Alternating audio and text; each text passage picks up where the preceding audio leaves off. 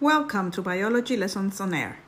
My name is Veronica Thanasiou, and this episode is based on the syllabus for IB Biology. I am going to be referring to the book by Damon McGonigal, Tostow and Ward, Pearson edition. Section 2, Molecular Biology, 2.1, Molecules to Metabolism, in the second edition is on page 51. Molecular biology explains living processes in terms of chemical substances involved. So we are going to be looking at the chemical molecules that make up living organisms and the processes in which these molecules are involved. Living organisms control their composition by a complex web of chemical reactions. Organic chemistry is the chemistry of carbon compounds. Biochemistry is the branch of organic chemistry that attempts to explain the chemistry characteristics of living organisms. That means the molecules and biochemical processes. All living organisms are made up of molecules that can be classified into one of four types. They are the biochemical groupings: carbohydrates, lipids, proteins, and nucleic acids. There is an example about a biochemical important process involving biochemically important molecules. The example is on page 52, and it explains a living process in terms of the chemical substances involved and predictable interaction patterns between them. So insulin is a protein that interacts with protein channels of the cell membrane to increase their permeability to glucose when in high concentration in the bloodstream. The DNA in the nucleus codes for insulin and the protein channels. Glucose is a carbohydrate.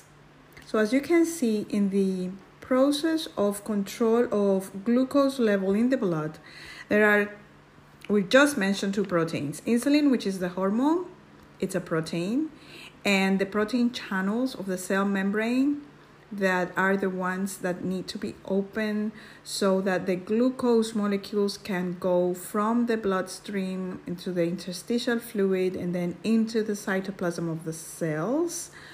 So there they would be, if it's the liver cells, they would be transformed to glycogen in animals, or they will go and form fatty acids. Because insulin and the protein channel on the membrane are both proteins, they need to be synthesized on the ribosome. But the instruction for making or synthesizing a protein depends on the DNA. In the DNA, each gene codes for a particular protein. So we have mentioned two of the important groupings of molecules in living organisms: protein and nucleic acid. And all of this is to control the level of glucose in the blood, because too much glucose would increase the concentration of the blood, and too little glucose would mean that there is not enough fuel being supplied to the respiring cells to get energy, and the person would faint. Well, glucose is a carbohydrate. So there you have a simple example of a living process, which is which one of the 8 living processes that you studied? The one that controls or regulates the internal environment. Very good, homeostasis. And the chemical substances involved are glucose, which is a simple sugar, a type of carbohydrate. The protein insulin, which is a hormone. Protein channels that are structural proteins in the cell membrane. And the importance of the DNA in the nucleus of the cells of the pancreas for the production of insulin, and the cells where the, for example, the liver cells are made. So the liver could be for the production of the proteins in the protein channels of the cells. Because the four main groups of molecules present in all living organisms that we mentioned, carbohydrates, lipids, proteins, and nucleic acids, contain carbon, life on Earth is described as carbon-based. Organic chemistry studies compounds that contain carbon. Carbon dioxide is one of the few carbon-containing substances that is not classified as organic. So CO2 is an inorganic compound. Most organic compounds contain carbon and hydrogen. There are a few exceptions. Now let's look at the carbon atom. Carbon can form 4 covalent bonds, allowing a diversity of stable compounds to exist. Remember that the atomic number of carbon is 6, which means that it has 6 electrons, 6 protons, and 6 neutrons. If you remember the configuration of atoms in simple terms, the nucleus is formed by the protons that are positively charged and the neutrons. And then the electrons orbit around the nucleus. And there is a first layer of electrons that are closest to the nucleus that fits up to 2 electrons. So if the carbon atom is made up of 6 electrons, then it means that the first layer near the nucleus is going to be filled up by those 2 electrons, and the 4 remaining electrons are found in the outermost layer. But the outermost layer can contain up to 8 electrons. That means that there are 4 spaces to be filled by other electrons. That means the carbon atoms can form 4 covalent bonds. Other common elements in living organisms, in addition to carbon, are hydrogen, oxygen, nitrogen, and phosphorus. They form covalent bonds with carbon and/or with each other. So organic compounds are made up of carbon and hydrogen, sometimes carbon, hydrogen, and oxygen, sometimes carbon, hydrogen, oxygen, and nitrogen, and sometimes carbon, hydrogen, oxygen, nitrogen, and phosphorus. Biochemical compounds that are important to living organisms can be classified in different types. Molecules of the same type have certain qualities in common and become fairly easy to recognize with a little practice. On table 2.1 on page 54, there are some of the more common biochemically important molecules and their subcomponents or building blocks. You've heard about some of these. Carbohydrates are made up of monosaccharides. Lipids are made up of glycerol, fatty acids, and phosphate groups. Proteins are made up of amino acids, and nucleic acids are made up of nucleotides. Make sure that you learn table 2.1. The building blocks of the biochemically important molecules are arranged into different subcategories. So for instance, carbohydrates that are composed by monosaccharides, we find them in living organisms as monosaccharides like glucose, galactose, fructose, or ribose, but we also find them as disaccharides when 2 monosaccharides get together. Some examples are lactose, which is the sugar found in milk, and sucrose, which is table sugar. They are made up, each one, of 2 monosaccharides, so they are called disaccharides. And then the polysaccharides that we have mentioned already, that are the insoluble storage carbohydrates like starch and glycogen, and the structural carbohydrates, cellulose that make up the cellulose cell wall in plants, and chitin that makes up the cell wall in fungi. Proteins are all made up of amino acids, and there are many types of proteins. There are no subcategories. There are some larger or smaller proteins, but they are not classified in groups. However, it is important to remind yourself that examples of proteins are enzymes, but also hormones, antibodies, and the structural proteins found in the cell membrane. The other important category of biologically important molecules are the lipids, and we have studied the phospholipids that make up the bilayer in cell membrane, and the triglycerides, that is fat stored in adipose cells.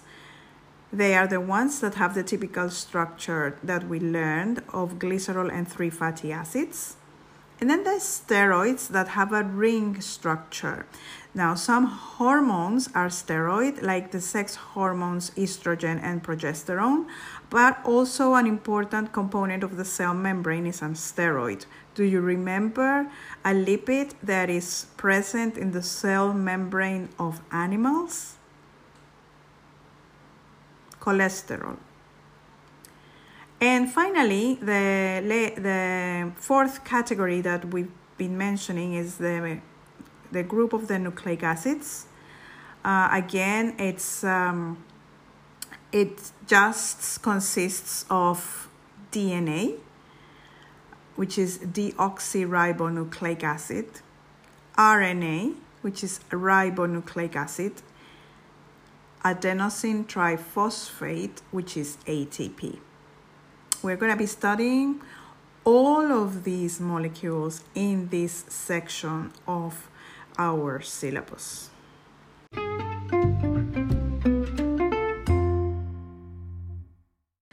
Metabolism. Metabolism is the web of all enzyme-catalyzed reactions in a cell or in an organism. Metabolism is a group of many chemical reactions that take place inside living organisms, and they are catalyzed by specific enzymes. Chemical reactions in the body are taking place all the time. Metabolic pathways consists of hundreds of chemical reactions, and when I talk about metabolic pathway, I'm talking respiration, I'm talking photosynthesis. These are important life processes that we have outlined since you started studying science, and we know exactly in which part of the cell they take place.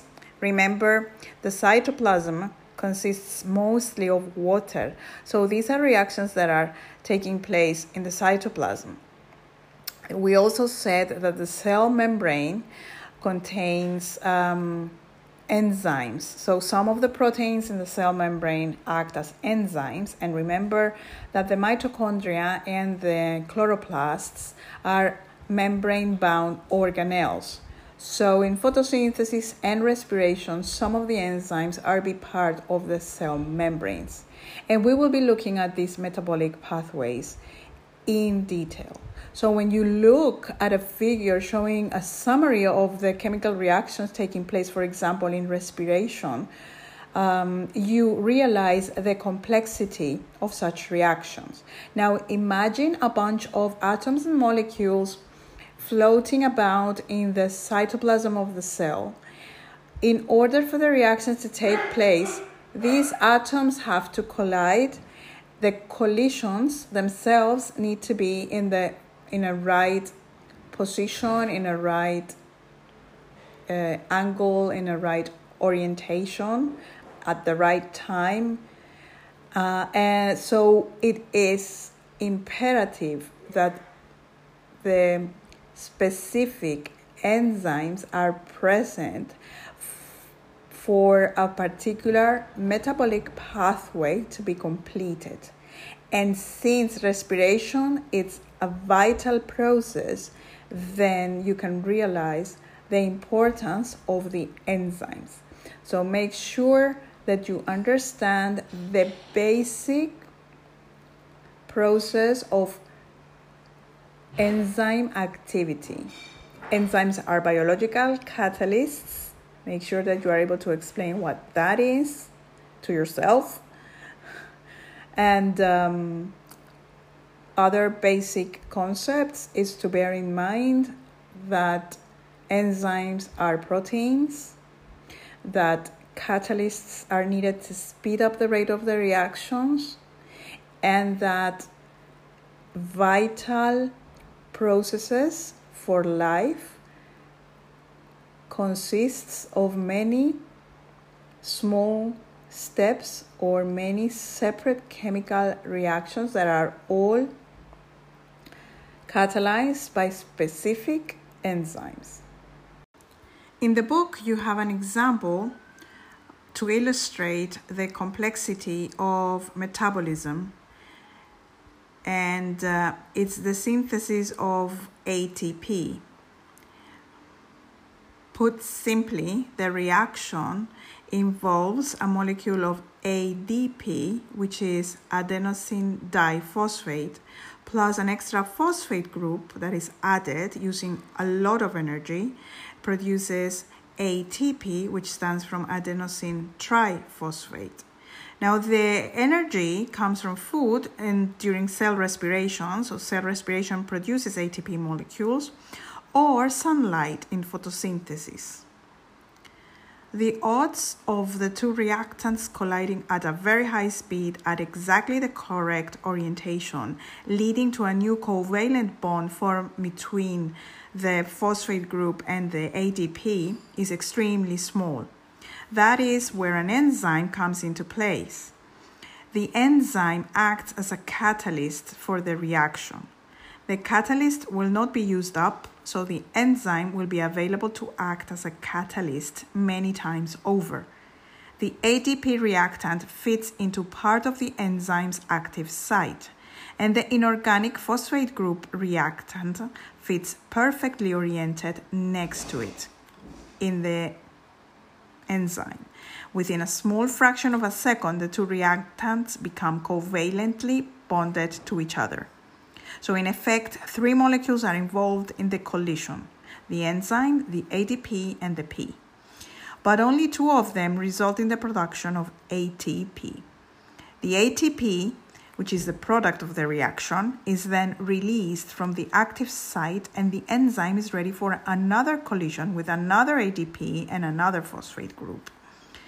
The catalysis provided by the enzyme enables this reaction to occur at a much higher reaction rate and with less collisional energy compared with the same reaction occurring without the enzyme. Other examples of metabolism reactions is the replication of DNA that we will study in detail, the synthesis of RNA, synthesis of protein. What do you understand by synthesis? Synthesis makes when we make a molecule, when we produce a molecule. Another important group of metabolic reactions are the ones involved in cellular respiration and, of course, photosynthesis.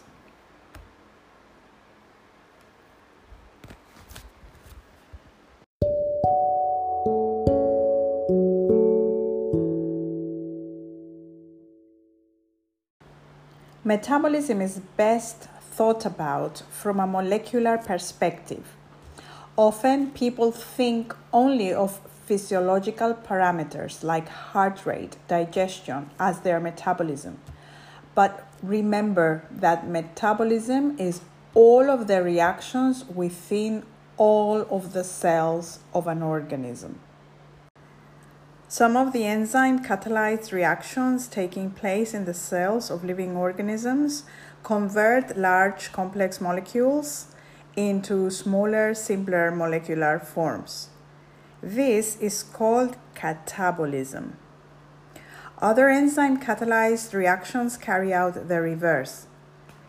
They convert small, simple molecules into a larger, more complex molecule. This is called anabolism. So metabolism consists of two groups of reactions. The ones where larger molecules are synthesized, called anabolism, and the ones where large molecules are broken down into simpler molecules, called catabolism. Metabolism equals catabolism and anabolism. Anabolism includes the formation of macromolecules from monomers by condensation reactions. Condensation is a process in which gas becomes a liquid. Well, basically, a condensation reaction is a reaction in which water is produced. So when smaller molecules combine to form a larger molecule, in metabolism, usually a molecule of water is produced for every covalent bond that is formed between the monomers when forming the macromolecule. In catabolism, which is the breakdown of complex molecules into simpler molecules, it includes the hydrolysis of macromolecules into monomers. Hydrolysis, hydro-water lysis breaking, is the breaking of a large molecule using water. In the book on page 57, you have four examples of hydrolysis reactions where you have lactose, which is a disaccharide, plus water breaks down to galactose and glucose, which are the monosaccharides that make it up. So that is the hydrolysis of a disaccharide, and it is a hydrolysis reaction. Hydrolysis of a polysaccharide to many monosaccharides. So starch and water will make many glucose molecules. Hydrolysis of a triglyceride lipid to glycerol and fatty acids. It needs three molecules of water because there are three fatty acids.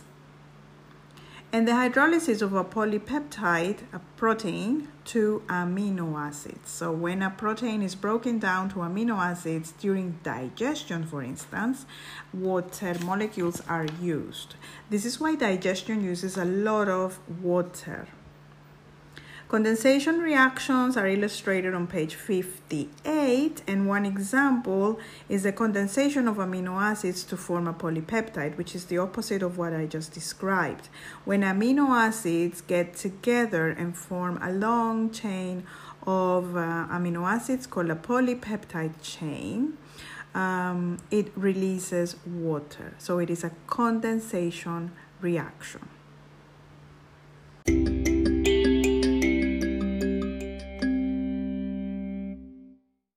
We're going to end this episode talking about the falsification of the theory of vitalism.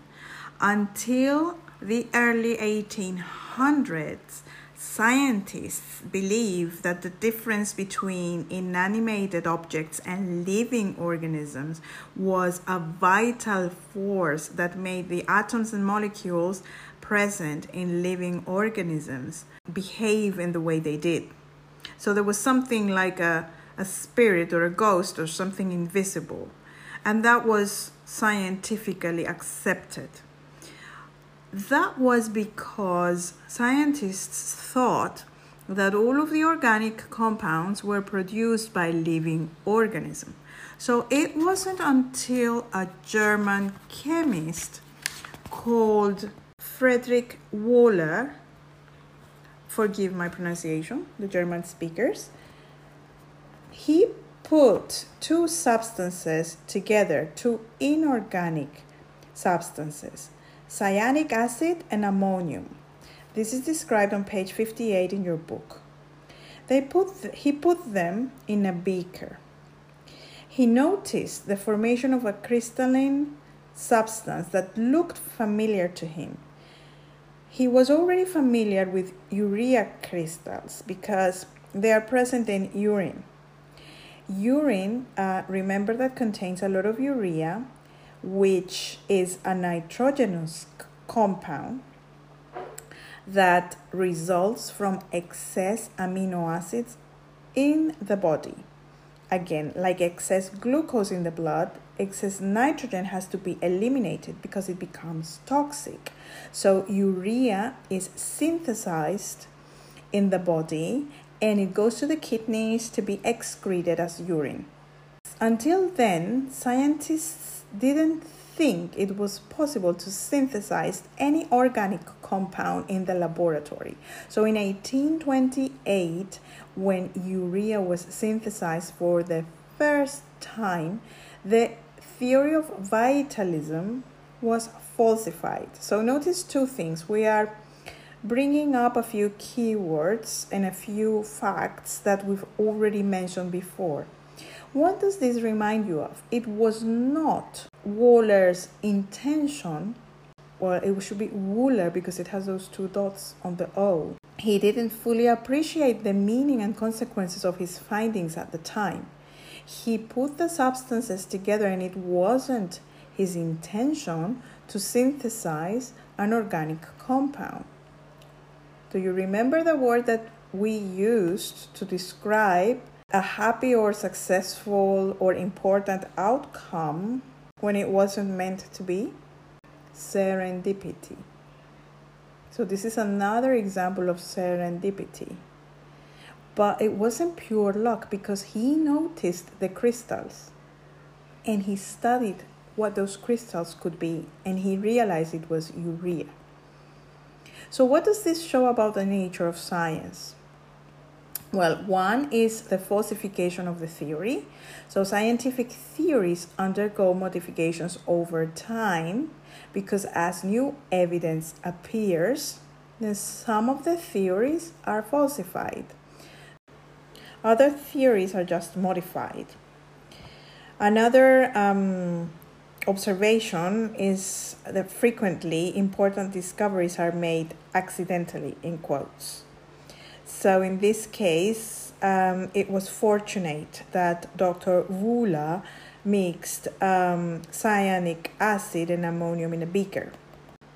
It wasn't his intention to make urea, but there you go. And finally, many times a scientific discovery is not appreciated immediately for its importance, so never give up. This is one of the reasons why discoveries need to be published. This is very important in science. It is extremely valuable to write what you do in the laboratory and what you find. Even if you don't find what you were expecting, but you describe an experiment, it will help other scientists who are trying to study what you were trying to study not to do what you did because it didn't work. So it is important for the entire scientific community to fit new knowledge into the bigger picture of science. That sometimes happens much later.